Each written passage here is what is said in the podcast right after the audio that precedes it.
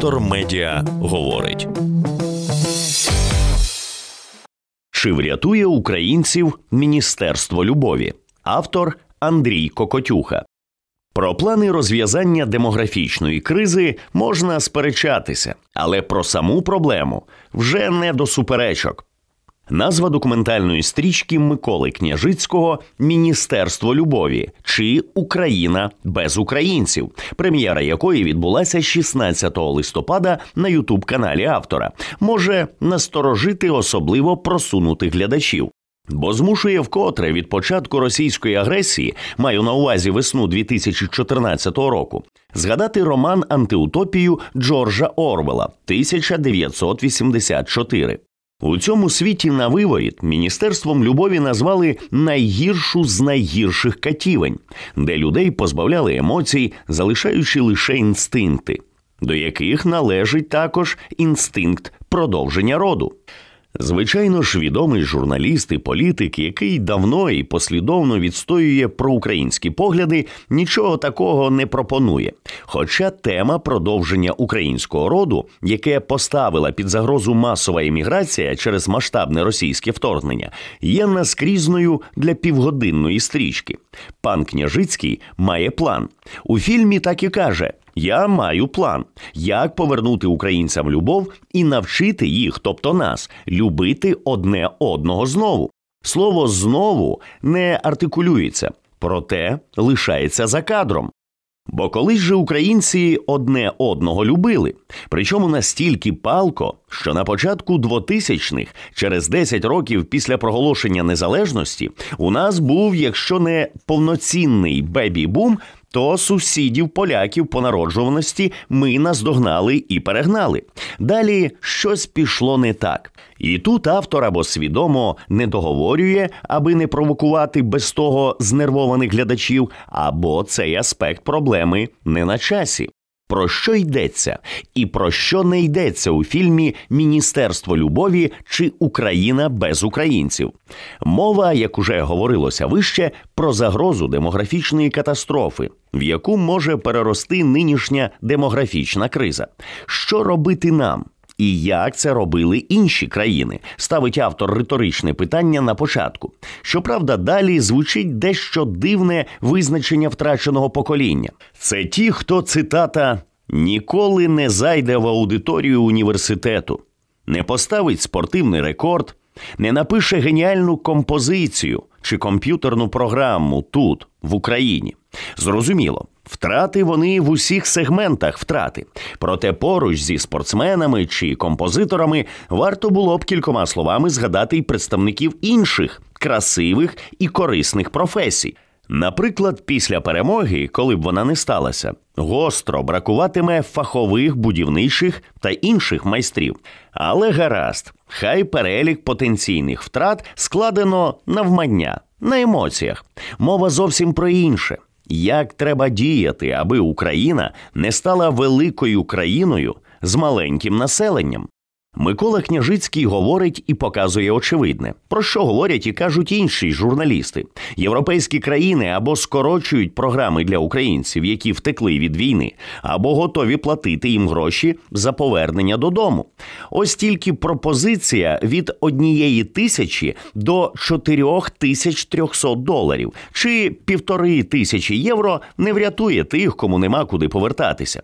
Йдеться або про окуповані досі території або про знищене житло. Тут одноразовою виплатою питання не розв'язати. Автор фільму логічно закликає владу запропонувати цим людям дах над головою та роботу.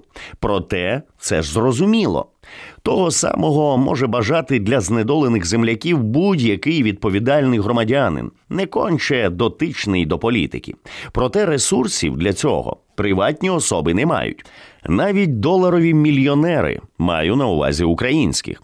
Адже за нещодавньою публікацією НВ вартість активів представників провідної тридцятки з українського списку дуже заможних порівнянна зі статками лише одного японського мільярдера Такенміцу Такідзакі, засновника компанії Кінс. А японець ну точно не візьме українців під фінансову опіку.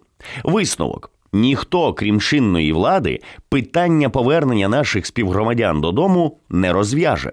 Слухатимуть владці Миколу Княжицького, як і інші мудрі поради чи ні, то вже питання до влади та її вміння слухати і чути.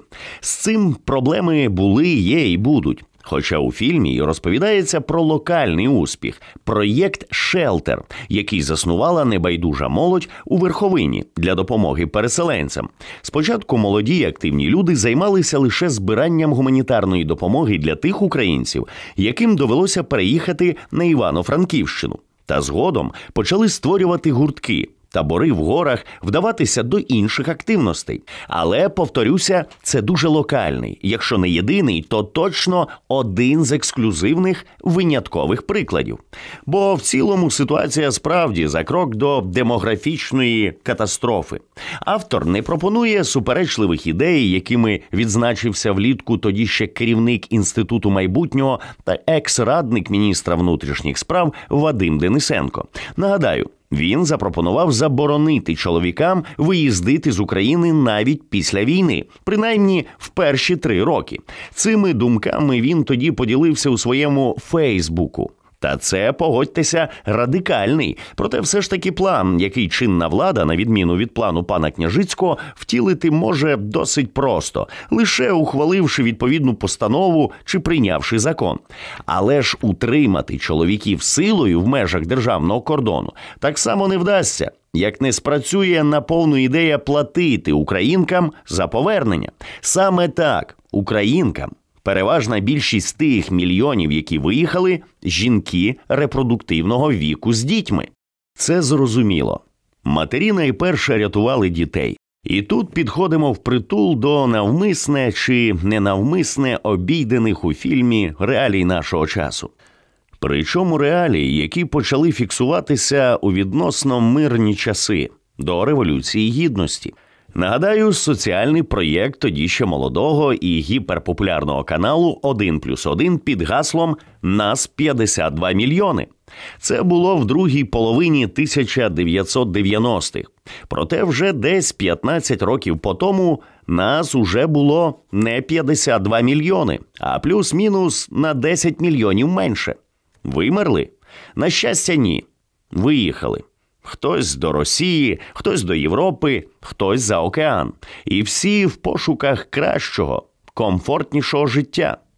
Те, що сталося 24 лютого 2022 року, трагедія, катастрофа, велике горе для великої країни. Але ця наша країна й до того часу поступово втрачала людей унаслідок, зокрема, трудової еміграції.